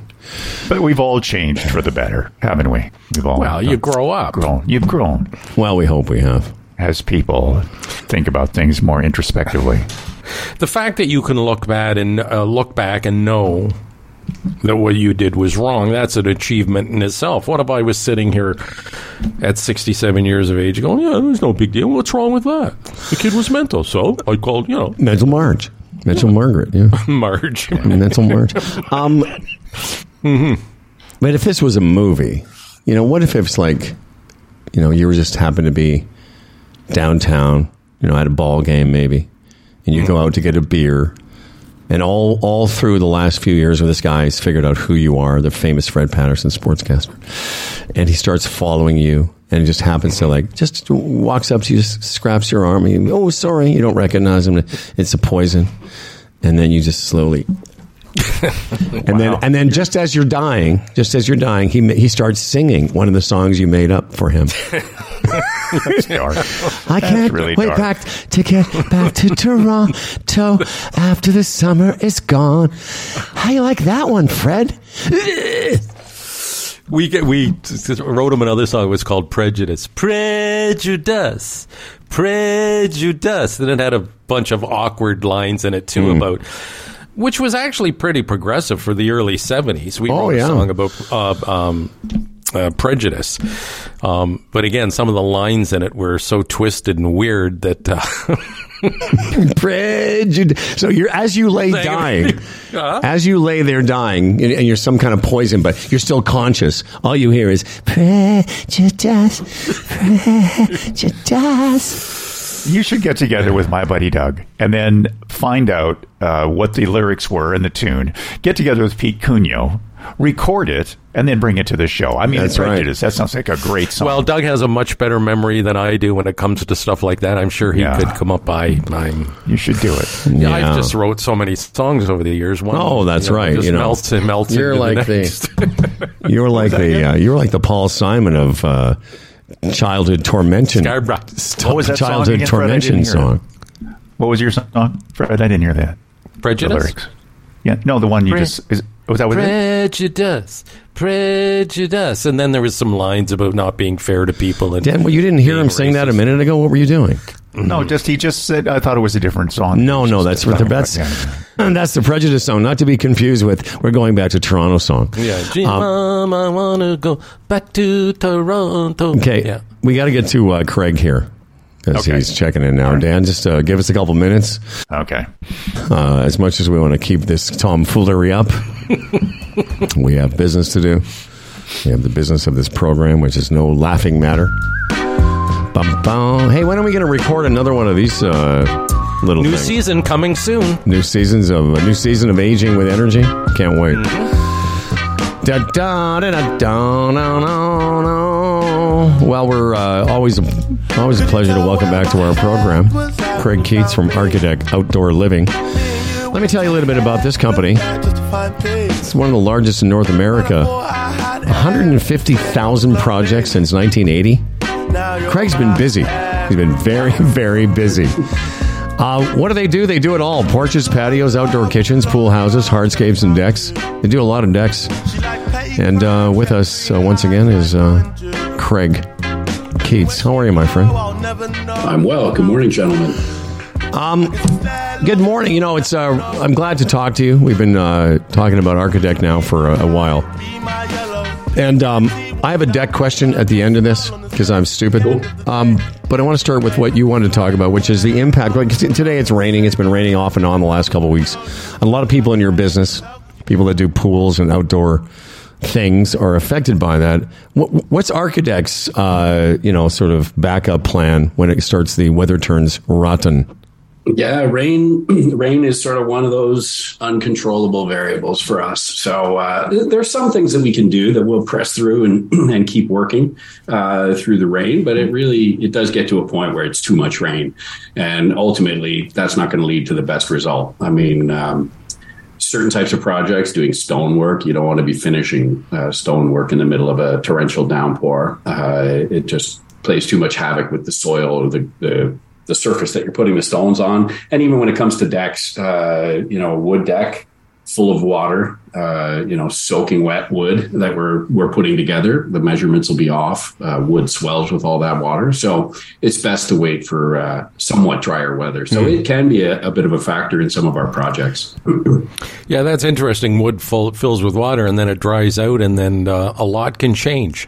It's a different size. Uh, So things don't line up. But I mean, we do our best to, I mean, we plan for it. We know that there's going to be a certain amount of days that we're going to lose to rain. So we sort of, uh, I don't, I don't know if I can say this uh, on the air, but, you know, we do pad our schedules a little bit uh, when we're planning just to make sure that we've got a little bit of extra buffer time to deal with the unexpected.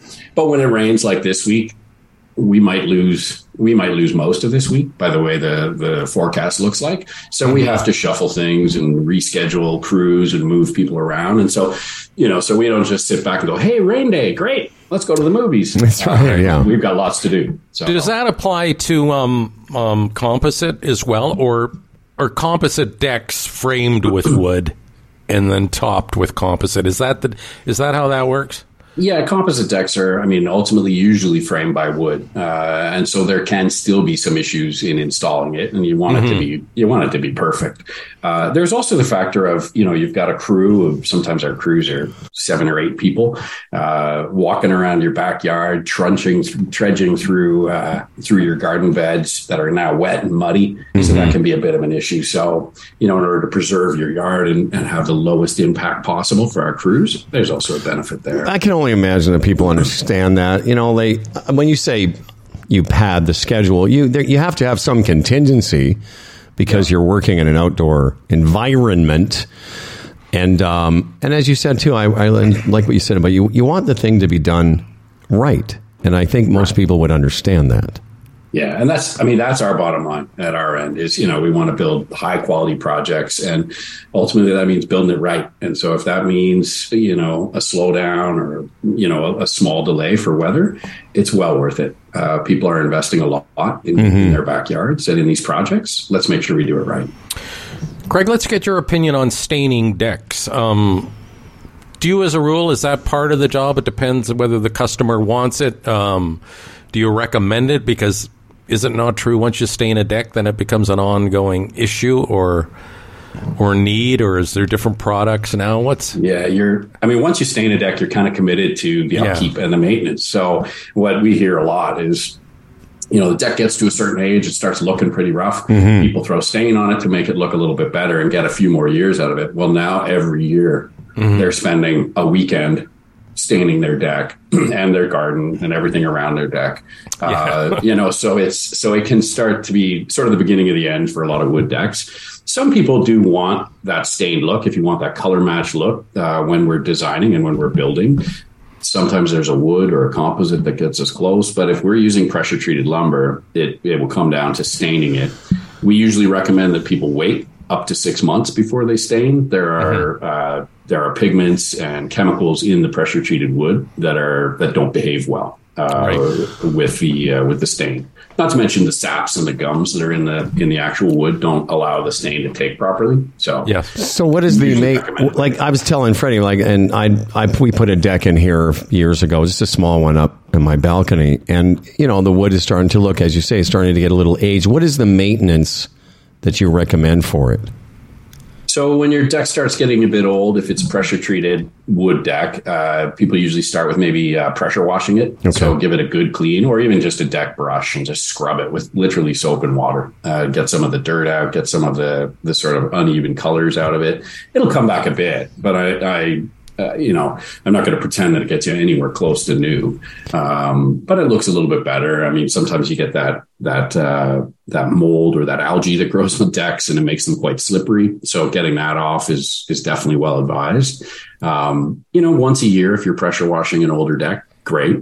If you do decide to stain, then you are, you know, I would pressure wash first, allow it to dry, uh, give it a day or two to dry out, and then I would stain it. Um, I would suggest something in more of a semi-transparent stain. Like, don't go with the full full hide stain because that's more like paint. And so what happens is you're going to get flaking and chipping and large pieces Right. coming off pretty quickly because this is old wood.